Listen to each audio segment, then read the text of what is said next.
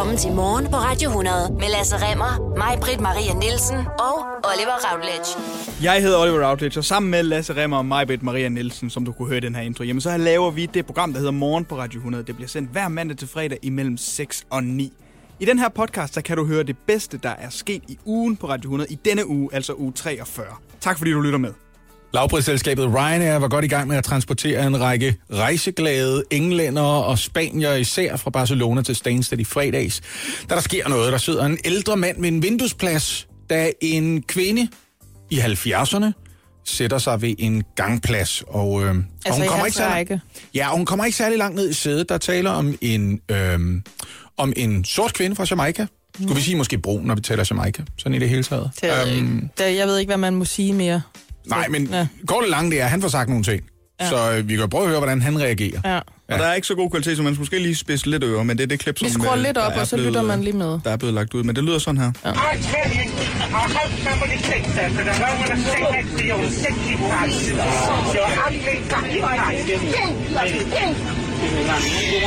Tell you this, if you don't go to another seat, I'll push you to another seat.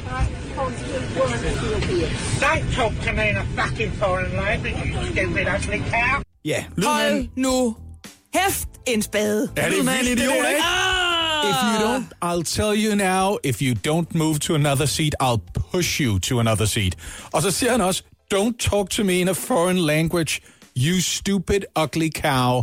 Der er ikke noget til synladende, der er gået forud for det her. Hun har bare sat sig ned på den samme række. Der er endda en plads imellem dem, for det ikke skal være løgn. Altså, selv hvis man skulle imødekomme mandens sindssyge forestilling. Ja, ja, ja. Altså, Men anyway. må hans røv klø til evig tid, og må hans kort, øh, korte arm være endnu kortere, og må hans kone forlade ham, og må... Åh. Det er en skrækkelig situation, fordi det, han siger, det er, at han ikke vil sidde... Det er jo så dels det, det handler om. Øh, han siger, han, han vil ikke sidde ved siden af sådan en øh, øh, dum, sort person. Det vil han ikke. Øh, grim, ugly. Ja. Hvordan sagt, øh, ikke? håndterer øh, Ryanair det her lort? De flytter hende. De flytter hende til en anden plads. Og, øh, What? Jo, og da de lander i Stansted, så er der lige en steward derovre, altså medlem af kabinepersonale, som lige overtjekker med den her mand, om han har været okay tilfreds med sin rejse. Yep.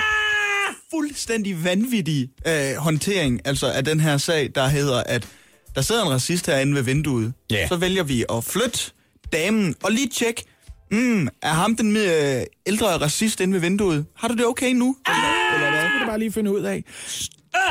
Altså, hvis der er én ting, der kan, hvis der er én ting, der kan få øh, større virksomheder til for alvor at spære øjnene op og rette op på deres handlinger, så er det, når der sker ting som det her, nemlig at en video bliver postet på Facebook, og derefter bliver set over to millioner gange, og delt, og delt, og delt, og folk er forståeligt nok rasende over det her. De har fået Ryanair til at gå på Twitter og sige, at de har meldt sagen til Essex politi. Og Stansted ligger i, øh, i Essex, ikke? Men hvorfor opførte de sig ikke bare normalt og ordentligt, imens de var i luften? Altså, hvad var det for en klaphat til Stuart, der håndterede det der? Præcis. Det, jeg aner det ikke. Jeg kan simpelthen ikke gennemskue det. Det er så dumt. Det er så dumt. Var det dog sindssygt. Men var også, altså man glemmer fandme nogle gange. Jeg ved ikke, om det er, fordi vi ikke møder dem på gaden, eller de ikke går rundt med skilte på maven, eller om der bare findes så få af dem, at man kan være heldig at, at øh, bruge et helt tilværelse på jorden, uden at møde nogen af dem. Tænk, at der findes mennesker, mm. der stadigvæk er den overbevisning. En ting er at være racist. Det kan være, at der er nogen, der er det, men samtidig er det på så latterlig en måde, er så dårlig til at være i samfundet og ikke kan fatte. Ja. Hvis du har den der sindssyge holdning, så skal du holde kæft med den, for ellers så bliver du gjort til grin, og du bliver bredt ud på Facebook med rette for at være en kæmpe narrøv. Det er jo blevet postet af en kvinde, jeg kender perifært. Det er faktisk ikke vigtigt. Det, jeg skammer mig lidt over at sige det, fordi det er en, det er en blog, der hedder... Hold nu lige fast i bordkanten. Fordi det kan godt være, det påvirker troværdigheden af alt det her. Den hedder Fight the Power with Free Speech. Ja, okay. Det er der, du er inde. Ja, det, jeg ved det godt, jeg ved det godt. Men den virker du ret, øh, lige det her indlæg, det virker ret godt dokumenteret. Så lad os bare lige prøve at tage, hvad det er, bloggeren, som altså kører Fight the Power with Free Speech.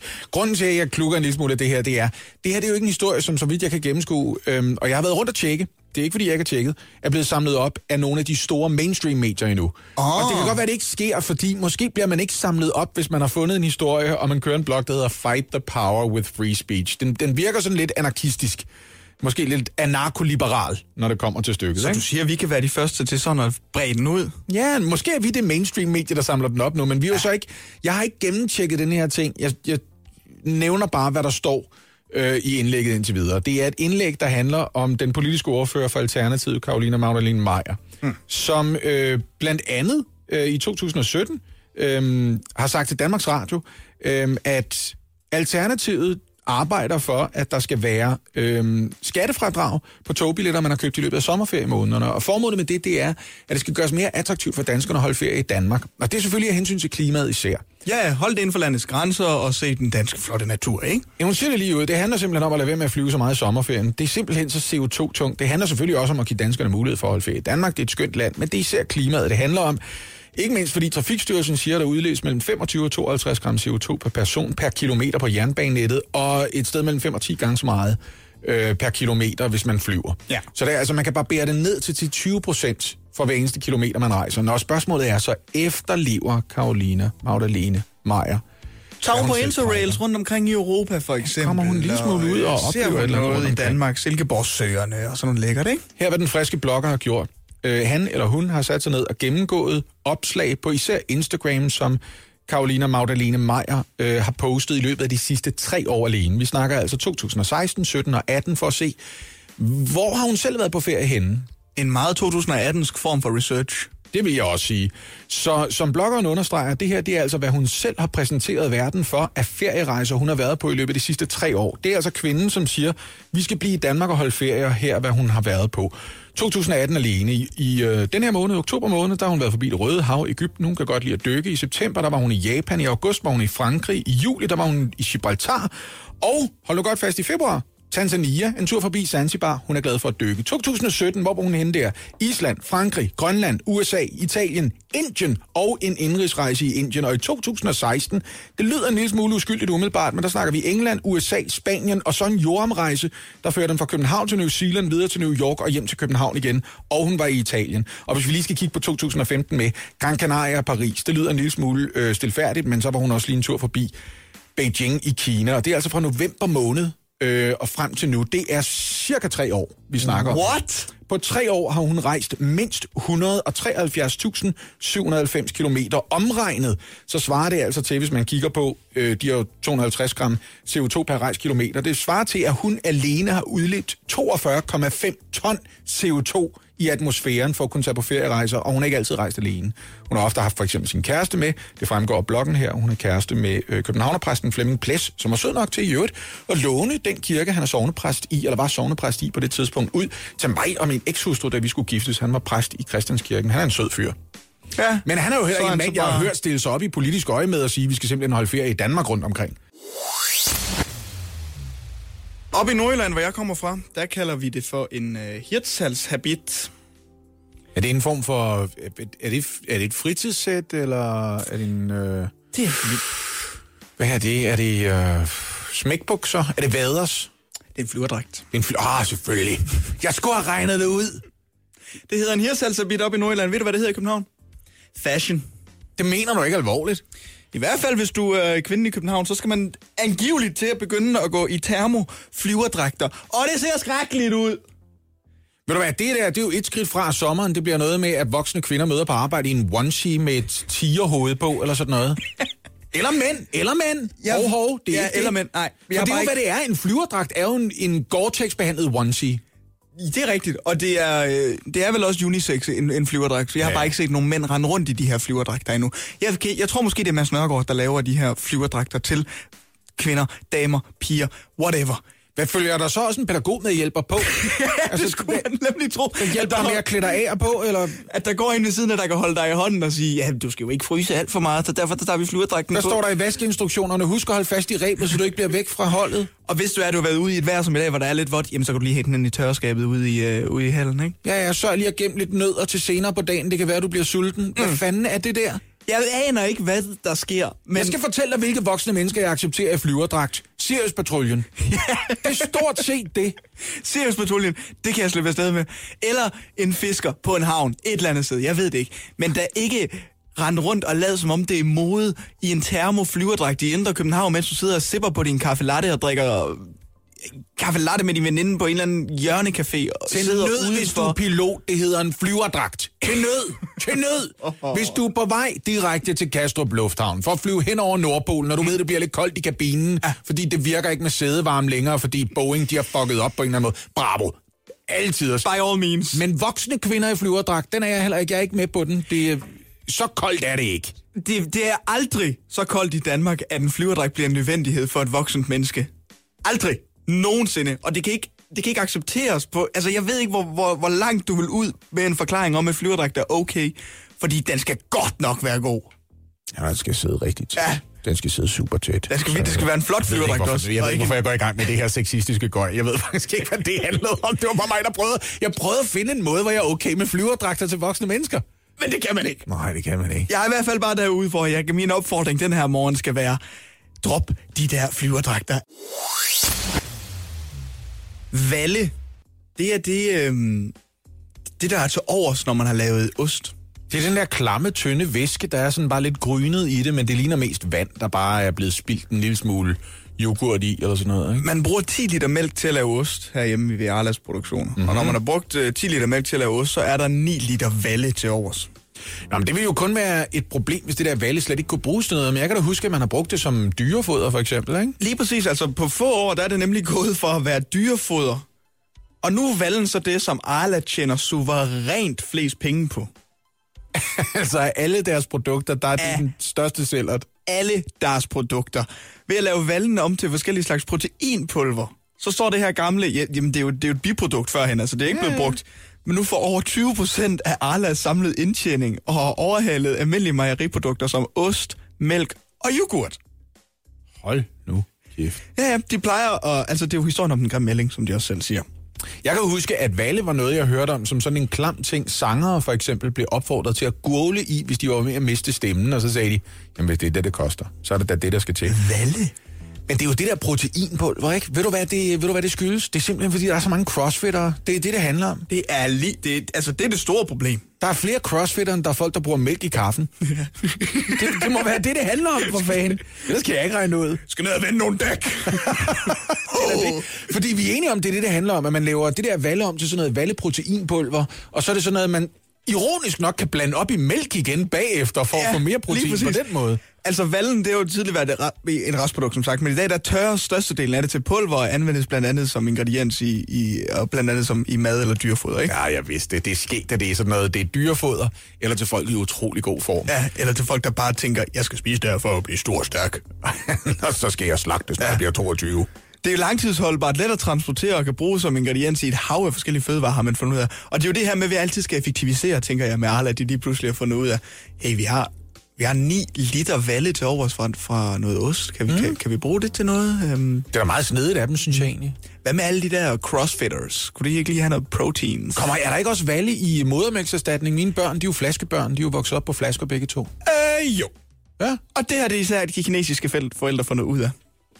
Fordi det er det hurtigst voksende marked, eksporteres 20-30 procent af alle Arlas valleproteinprodukter til Kina på Ej, men- grund af modermælkserstatning. Det er jo genialt, det der. Der er jo over en milliard kinesere, og de bliver ved med at få børn. Det er jo fremragende, hvis Arla de kan bidrage til en positiv bal- betalingsbalance ved at sende restprodukter til Kina og tjene penge på det.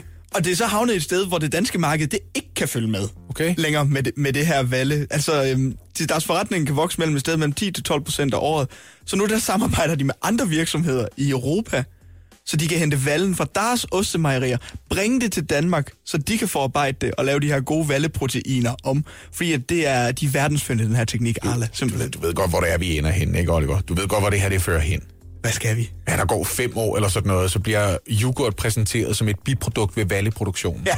Det er det, der kommer til at ske. Det er lige rundt om hjørnet.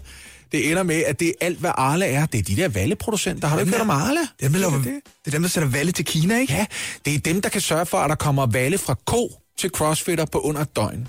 Så hurtigt er det, for det er frisk valle, de laver. God til CrossFit. Jeg går en aftale. Det er da godt slogan at have. CrossFit ud i kødbyen. Du vil have frisk valle. Du kan stå dernede klokken 5 om morgenen, så er vi frisk valle klar til dig. Godmorgen. Der er ikke nogen, der vil have det der gamle tørrede valle. Til den tid, der bliver det lige pludselig et prestigeprojekt. Jeg garanterer det for dig, du. Og du får det i flere forskellige udgaver. Der er minivalle, letvalle, skummet valle, sødvalle, kernevalle. Det er næsten det bedste. Alternativets politik på klimaområdet er ret klar. Vi skal rejse meget mindre, og hvis vi endelig skal rejse, så skal vi helst gøre det inden for Danmarks grænser, og det må meget gerne være med tog i stedet for for eksempel fly. Det vil hjælpe til med at mindske CO2-udslippet, og så gør vi mindre skade på planeten. Men på den anonyme blog Fight the Power with Free Speech, det hedder den faktisk, der kunne man i mandags læse et indlæg, som redegør for, hvad skribenten har fundet ud af Alternativets politiske ordfører, Karoline Magdalene Meyer, øh, selv har præsteret rejsemæssigt i løbet af de sidste tre år. Og det opgøres ifølge skribenten til sammenlagt mindst 170.000 kilometers flyrejser. Det er klart. Det har fået øjenbryn til at løfte, så det gjorde det også hos dig og mig i går, Oliver. Ja, vi nævnte det i går, øh, og var lidt sådan... Det, det lyder til meget. Det er mange kilometer, vil jeg sige umiddelbart. Og hvad er så klogere end dagen efter at huske lige at ringe op til øh, den politiske ordfører for Alternativet, Karolina Magdalene Meyer, som jo har været noget blæsevejr i løbet af det sidste døgns tid på grund af det her blogindlæg. Godmorgen, Karolina. Godmorgen. Allerførst, øhm, den oprisning af dine mange rejser i løbet af de sidste 36 måneder, kunne du genkende den? Er, er den akkurat repræsenteret? Ja, den er rigtig nok. Jeg har været på de pågældende rejser, som er i bloggen. Okay. Øh, var de alle sammen strengt nødvendige? Ja, man kan sige, altså halvdelen af dem er jo tjenesterejser, det er jo ligesom også, det skriver de selvfølgelig ikke, men halvdelen af dem, halvdelen af dem er tjenesterejser med Folketinget, hvor vi er på udvalgsrejser, øh, og det er jo primært de lange rejser, der er det. Det er jo noget, vi gør sammen med Folketinget i udvalgene, og, øh, og det vil jeg jo mene er nødvendigt i den forstand, at øh, vi bliver politisk klogere, når vi er ude og, øh, og, og møde, øh, kan man sige, verden i forhold til det politiske arbejde, vi gør. De andre rejser er jo private rejser. Øh, er de nødvendige? Nej, det er de ikke alle sammen. Det er de faktisk ikke alle sammen. Der er nogle af dem, blandt andet nogle af dem, hvor jeg besøger mine forældre i Spanien, hvor jeg godt kunne have taget toget, for eksempel. Så på den private konto har jeg jo også indrømmet, at der har jeg faktisk rejst for meget de sidste par år. Mm. Så det er noget, du har tænkt dig at skrue ned for, eller, eller hvad er din plan umiddelbart? Jo, jamen det er helt klart min plan at skrue ned for, for den private konto. Men, men når du siger klimakompensere, så er det jo et udtryk for, altså prøver man at finde øh, den CO2-belastning mm. et andet sted, sådan man mm. så at sige kan købe CO2-aflad for sig selv mm. og rejse rundt i verden. Men, men mm. det betyder jo bare, at vi holder det på cirka samme niveau, som vi er mm. nu, så bliver tingene jo ikke nødvendigvis bedre. Gør de det? Nej. Nej, det er nemlig vigtigt at skille, altså, fordi klimakompensation er jo godt i, i, til de rejser, man ikke kan undgå, kan man sige. Ikke? Og der synes jeg jo, at som folketing skal man selvfølgelig kunne rejse rundt i verden. Mm. Derfor mener jeg også, at vi skal klimakompensere, i folk, altså Folketinget skal gøre det. Man kan sagtens tage en principiel diskussion internt i Folketinget, om vi i det hele taget rejser for meget. Det synes jeg egentlig godt, jeg vil være med til, men jeg synes, at det skal være lige for alle partier i Folketinget. Fordi det kan ikke være sådan, at der er nogle partier, der kan rejse, og andre ikke kan. Fordi så får vi ikke de samme erfaringer. Og det har, derfor har vi jo foreslået en, øh, en klimaskat på fly sådan så det faktisk bliver dyrere for os at flyve. Og det er jo med, hensigt, med den hensigt, at vi faktisk alle sammen skal flyve en lille smule mindre. Med på telefonen denne morgen har vi stadigvæk politisk ordfører for Alternativet, Karolina Magdalene Meier. Og Karolina, i går morges, der siger du til Radio 24 morgen, at det ikke er hyklerisk, når du tager på en dykkerferie til for eksempel Zanzibar, på trods af Alternativs klare politik om, at vi skal, jamen, vi skal mindske CO2-udslippet, vi skal helst rejse inden for landets grænser, og vi skal jamen, tage, tage, tage tog rundt. Hvorfor synes du ikke, det er hyklerisk, når du så flyver til, til, til Zanzibar på en dykkerferie? Jamen, det, det handler om alt med måde. Altså, jeg, nu dykker jeg i min fritid. Jeg kunne også vælge at gøre et eller andet, som var meget lokalt, ikke? Ej, man kan også godt dykke i Danmark. Det kan man altså også godt. Jo, jo, det gør jeg, så, det gør jeg sandelig også. Øh, Der er lidt større fisk i udlandet, skulle jeg helt sige. Nej, det gør jeg selvfølgelig også. Men selvfølgelig skal jeg have lov til at rejse på dykkerrejse, når jeg har en stor passion i forhold til dykning. Spørgsmålet er bare, hvor ofte gør jeg det så, og hvad kompenserer jeg med på andre måder? Kan det så være, at jeg i mine man sige, i mine andre rejser, måske i stedet for at tage toget, eller er der andre måder i min måde at leve på, hvor jeg kompenserer for, at jeg engang imellem flyver på dykkerrejse. For det vil jeg fastholde retten til. Selvfølgelig skal jeg have lov til det. Jeg skal bare ikke gøre det for ofte, og jeg skal i det hele taget tænke over, hvordan er det så ellers, jeg lever. Karolina, i, som politisk ordfører for øh, Alternativ, så har du måske haft et par, par travle uger med en, en sag om en, en borgmester, der er Nico Grønfeldt, ja. som, som, som også har, har været ude i et stormvær. Tror du, timingen af den her historie omkring dig og dine rejser, den falder helt tilfældigt? Nej, jeg tror faktisk, den, nej, det gør den jo slet ikke. Jeg ved da godt, at, at altså, dels så skal vi være meget, meget forsigtige i Alternativet lige nu, hvad vi gør og siger og sådan noget. Øhm, dels er pressen også ude efter os i forhold til, at når der er en historie, så kommer der en anden god historie, fordi man kan også sige det her med, at, at vi siger, at man skal flyve mindre, og at man så, man kan sige, slagter mig på min flyrejse, jeg, jeg, jeg brokker mig ikke over det. Altså, jeg kan sagtens, jeg kan sagtens forstå kritikken så kunne man gå ud og sige, at Socialdemokratiet har været ude og sige, at de skal betale mere i arveafgift. Hvorfor skal de så ikke have historier på, når de ikke betaler det i arveafgift, som de politiske plæderer for? Så selvfølgelig er der jo, altså, det, og det er slet ikke for at være efter dem, men det er mere for ligesom at få proportionerne med i billedet. Ikke? Men det kom jo af, at jeg var i P1 i øh, fredags, som jeg, hvor jeg var ugens gæst, øh, og fortalte, at jeg havde været væk fra Danmark under hele historien med Nico og balladen på Rådhuset i København. Og så blev jeg spurgt, hvor har du været henne, og så fortæller jeg jo ærligt, at jeg har faktisk været på dykkerferie i Ægypten. Og jeg tror, det er det, der, øh, der egentlig får alt hele den her historie at Det har været kimen til det hele. Jeg har et nysgerrigt spørgsmål i forhold til den her ting med alle politikerne, øh, alle partierne er nødt til at være enige om det, hvis, hvis der skal skrues ned for politikers øh, øh, øh, rejsepensum for eksempel. Mm. Altså, hvor skal, hvor skal forandringen så begynde, hvis vi alle sammen sidder nidkært og kigger på vores egen øh, ribeye og, og siger, jeg holder ikke op med at spise bøf, før alle andre holder op med at spise bøf. Begynder mm. forandringen ikke hos de mennesker, der vil den mest? Kræver det så ikke for eksempel, at du og resten af Alternativet Jo. kigger på de andre politikere og siger, prøv at høre, I får mindre ud af rejsen, hvis vi ikke tager med. Og måske næste gang bliver SF også hjemme, og måske næste gang er det også enhedslisten, der bliver hjemme. Og inden vi får set os om, så er vi enige om, noget kan klares over Skype, og kræver ikke, at vi for eksempel tager til Indien. Det er jeg helt, helt enig med dig i det sidste, altså, og, og du har helt ret i den principielle diskussion. Jeg vil så måske mene, at, at altså, det koster mig mindre, hvis jeg vælger ikke at spise kød som øh, privatperson, mens de andre gør det, end at jeg vælger at blive hjemme fra en udvalgsrejse, hvor jeg faktisk kan blive klogere på noget. Ja, vi bruger jo den, poli- de politiske erfaringer, vi har i øh, på udvalgsrejser, det bruger vi jo i den hjemlige debat. For eksempel har det været Finland med undervisningsudvalget. Det har brugt sindssygt meget som argumentation for at ændre det danske skolesystem. Ja, fordi de klarer sig super godt i, i Finland med væsentligt flere timer om ugen, ikke? Øh, færre timer om ugen. Ja, det er det, jeg siger, øh, færre timer om jo, ugen, ja. Jo, men der er masser af rigtig mange gode ting ved Finland, som man kunne lære. Det, det, den argumentation vil jeg ikke kunne bruge, hvis jeg ikke havde været med. Altså, det er bare for at give et eksempel på det. Ikke? Så, så jeg vi vil jo virkelig, kan man sige, diskvalificere os selv rigtig meget politisk, hvis vi gjorde det. Jeg kan sagtens forstå den principielle idé i det, og den er ikke dårlig, men jeg vil hellere, at vi arbejdede for det sammen i Folketinget først, og så vi blevet enige om, hvor meget vi skal rejse. For jeg synes, det er mere demokratisk legitimt, sådan så, at reglerne kan være lige for alle. De fattige er sgu kedelige, ikke? Ja. Så køb dog for fanden et nyt køkken.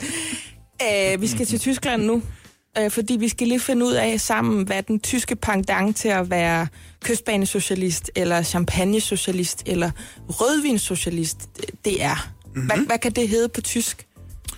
Oh, mm, Altså det der med, hvis man er socialist, siger man er socialist, men i sit daglige liv ser helt bort fra de der klassiske venstrefløjs, eller altså arbejderklasse-idealer, der- som typisk er socialdemokratiske agendaer, ikke? tænker du på deres øh, Audi-socialismus? Ja, Audi-Sozialismus oder BMW-Sozialismus.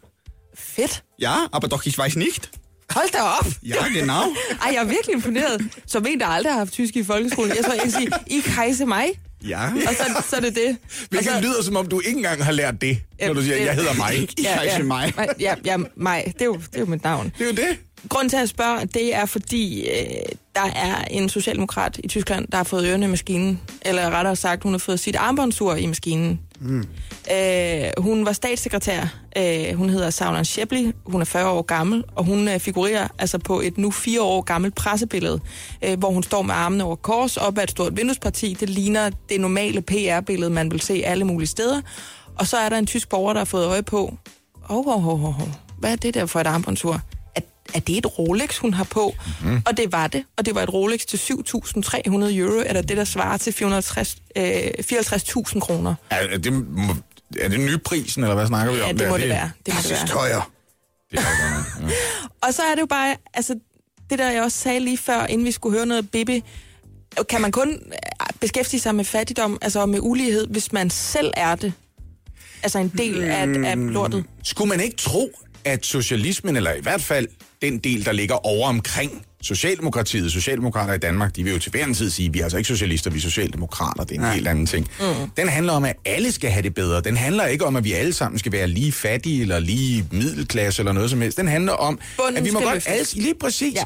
Så man kan da vel godt bekæmpe fattigdom, samtidig med, at man siger, øh, jeg er netop interesseret i, at vi ikke alle sammen skal være... Man behøver ikke være fattig selv for at bekæmpe fattigdom. Nej. Det synes jeg da ikke. Der, der er sådan to stemmer i Tyskland lige nu. Fordi der er nogen, der siger, at det kan man ikke. Det der, det har ingen gider, tid at gøre med, med socialisme. Jeg kommer til at tænke på det her, jeg også ved, I to skønne mænd har snakket om i mit fravær med øh, Karolina, som lige kom til at flyve 173.000 kilometer med, ja. Ja. med, med flyvere, men samtidig plæderede man for, at det skulle andre altså lade være med. Mm.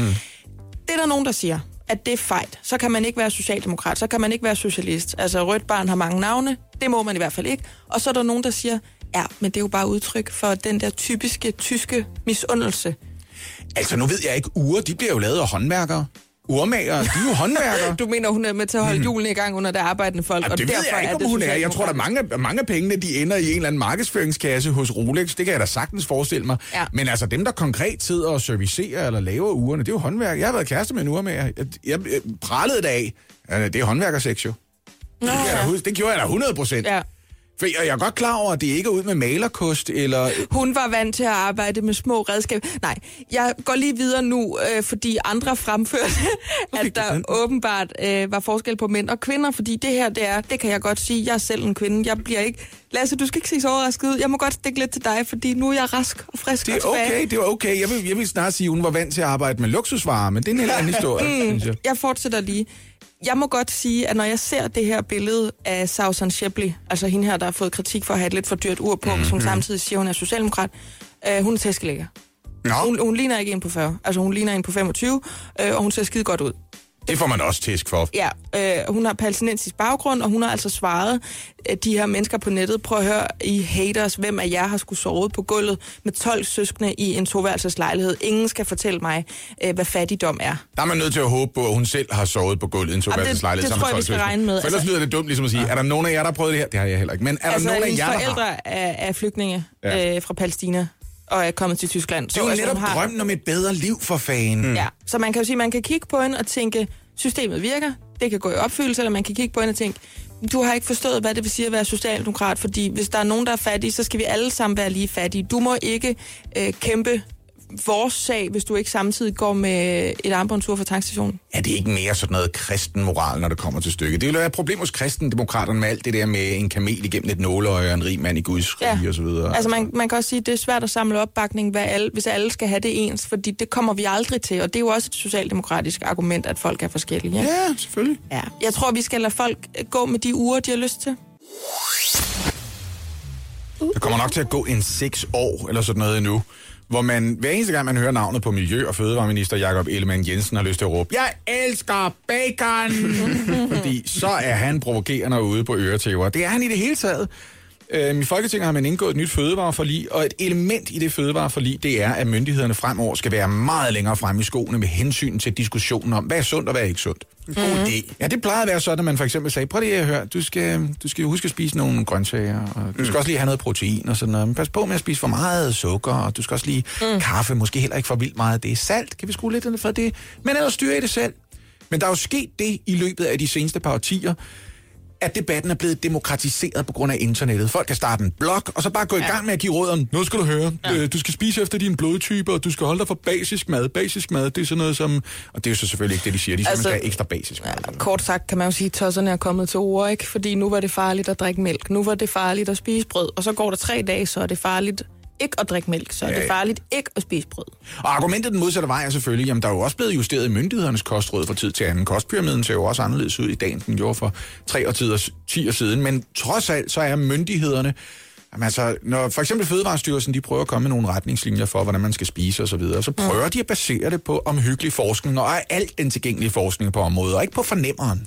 Nej, eller ikke på, at de selv driver en virksomhed, der har en kæmpe interesse i, at man lige pludselig begynder kun at spise, hvad ved jeg, vegetabilisk fedtstof. Bla, bla, ikke? bruge noget mere kokosolie, og det sælger jeg sjovt nok i Det sælger jeg sjovt nok, og du kan også bruge det til håret. Ja, ja. Det er allerede begyndt at ske en lille smule, men det er altså øh, den kamp, der bliver blæst til yderligere slag i af Jakob Ellemann Jensen med det her nye fødevareforlig. Han er decideret ud at sige, vi har en udfordring med, det er det citat, vi har en udfordring med, at det i visse kredse er lige så legitimt at synes noget, som det er at vide noget. Ej, preach, Preach, sister. Det er så sjældent, at jeg bare må sige, hold op, hvor er det godt sagt af en politiker. Ja. Men det der, Jakob Ellemann Jensen, Vi elsker er dig højere end bacon lige nu. lige på sømmet, at der i visse kredse er det lige, lige så legitimt at synes noget, som det er at vide noget. Ja, ja. Det er helt rigtigt. Det er legitimt mærke, at synes noget, det er bare mere legitimt at vide noget. Ikke? Ja, det der, jeg, præcis. Åh, jeg, jeg kan simpelthen bare ikke få det til at hænge sammen, at det skulle passe, at man bare Nej. kunne spontant for eksempel udvikle øh, en tumor. Det kan jeg simpelthen ikke se. Det må være, fordi ens hjerne tillader, at man gør det. Sådan noget pis. Ja,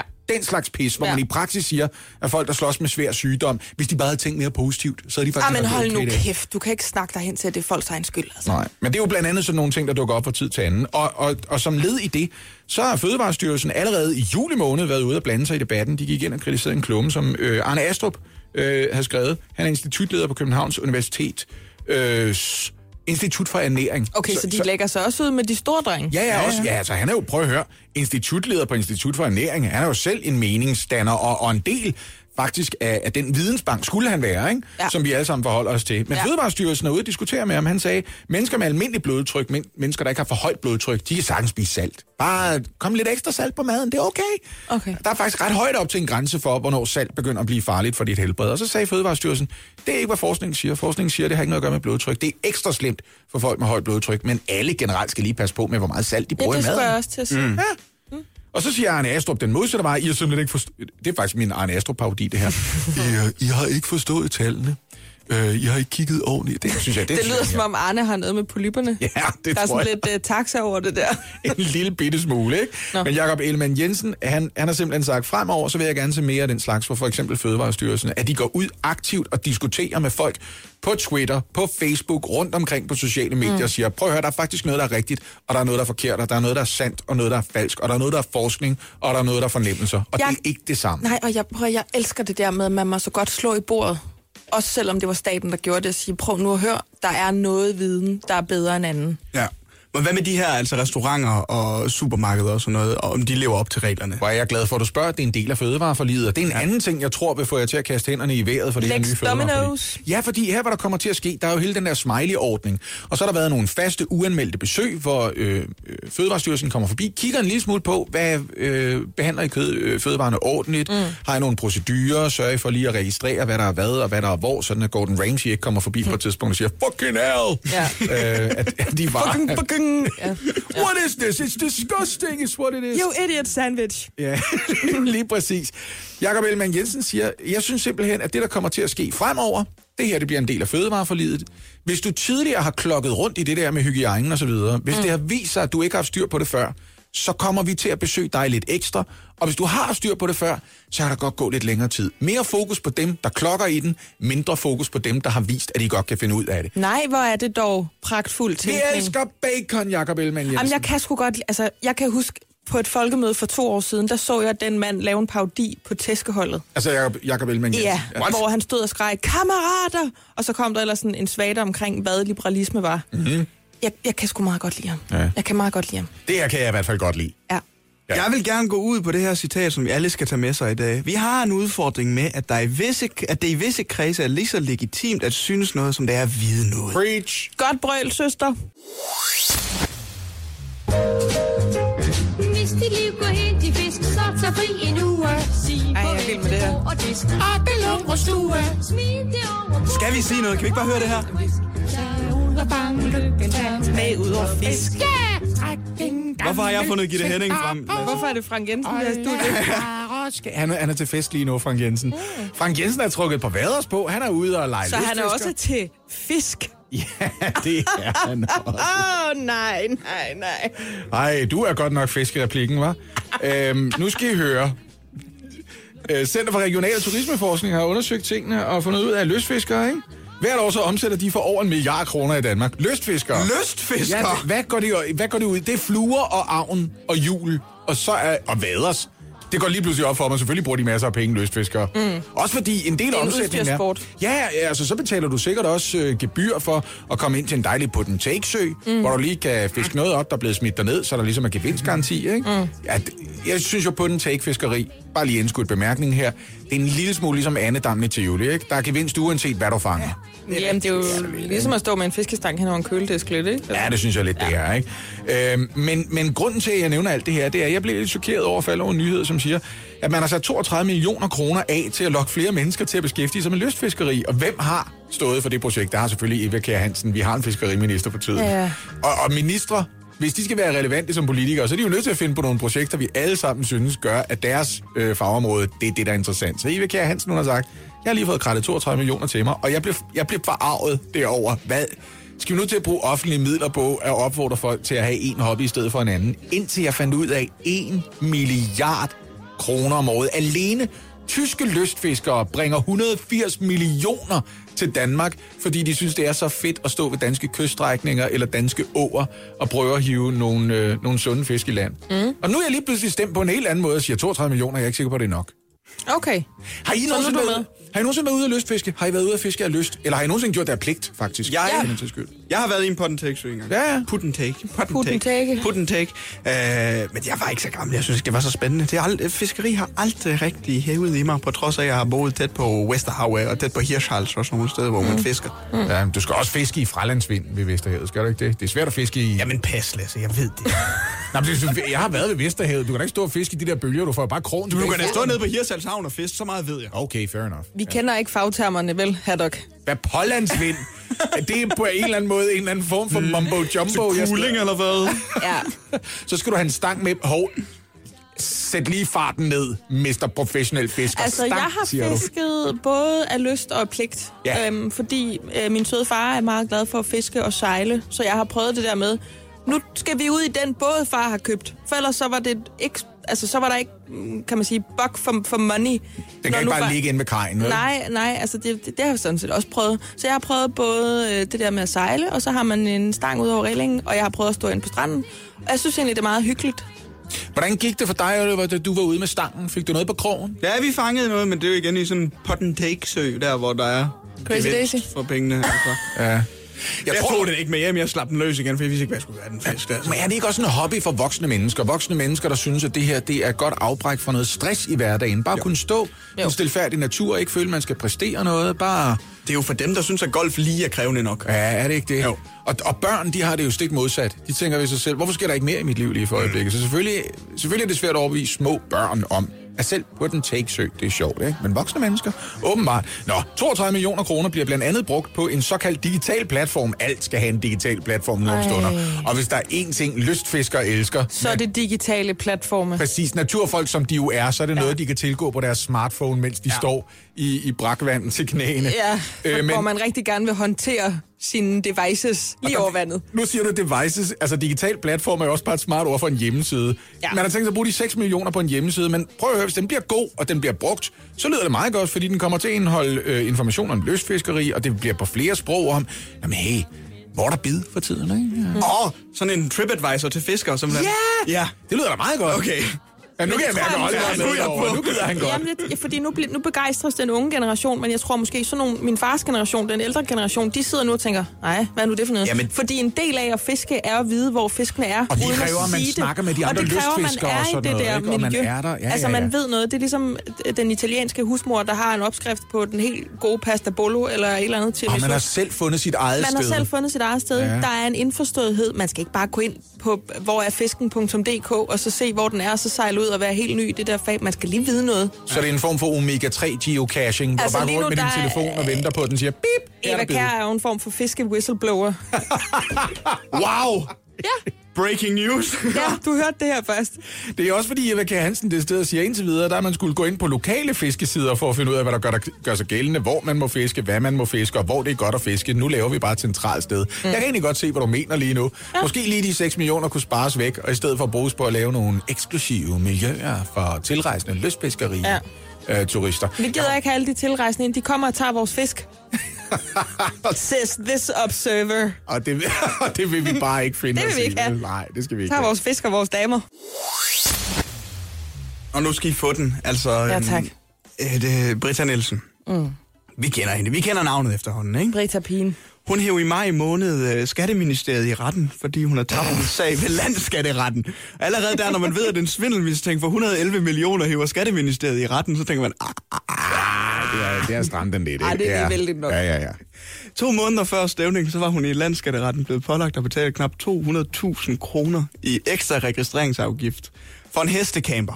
Vi ved jo, at hun har brugt nogle af alle de her svindelspenge Ja, på heste. til at købe heste. Blandt andet en øh, hest til hendes datter til 180.000 kroner.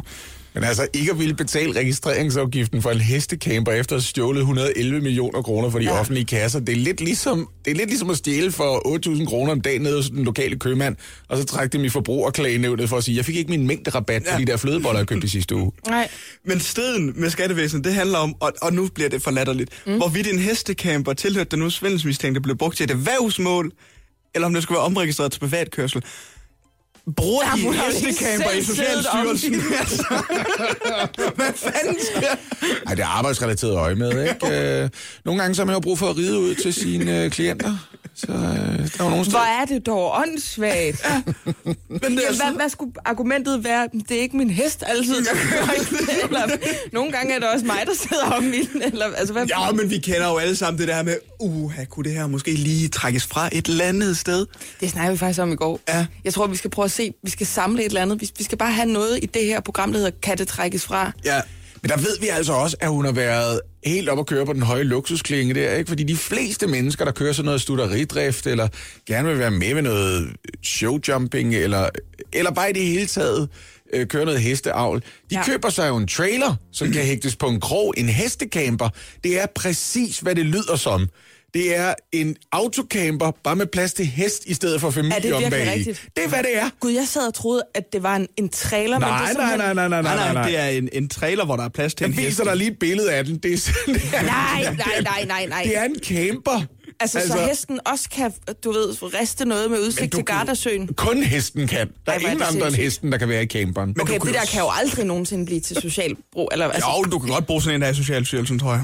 Det er et eller andet. Hvis du skal gemme 111 millioner, for eksempel, et eller andet det sted i kolde kontanter, så tror jeg da umiddelbart, at en hestecamper er et meget godt sted. Jeg kommer til at tænke på, kan I huske den historie, der var, er det en 10-15 år siden det her? Jeg tror, det var en, en øh, stripper, simpelthen, som argumenterede for, at hun ville gerne have lov til at trække sine silikonebryster fra, mm-hmm. fordi hun brugte dem i arbejdsøj med. Det synes jeg da også, hun gør. Det jeg tror jeg er faktisk, at, at der kom en dom ud af det, og det, den faldt ud til hendes fordel.